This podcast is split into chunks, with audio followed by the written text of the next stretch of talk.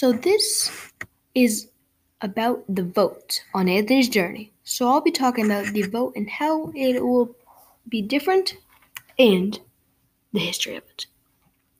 So our two main candidates for the 2020 election is Joe Biden and Donald Trump.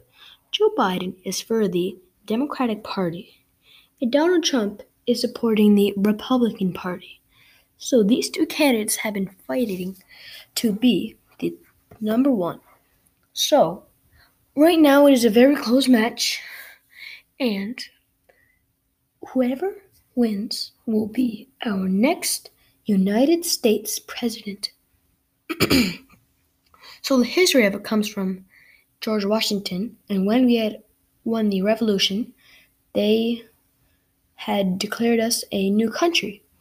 So, of course, as I just said, Don- Donald Trump and Joe Biden are running this year. But the history of voting comes a long time ago.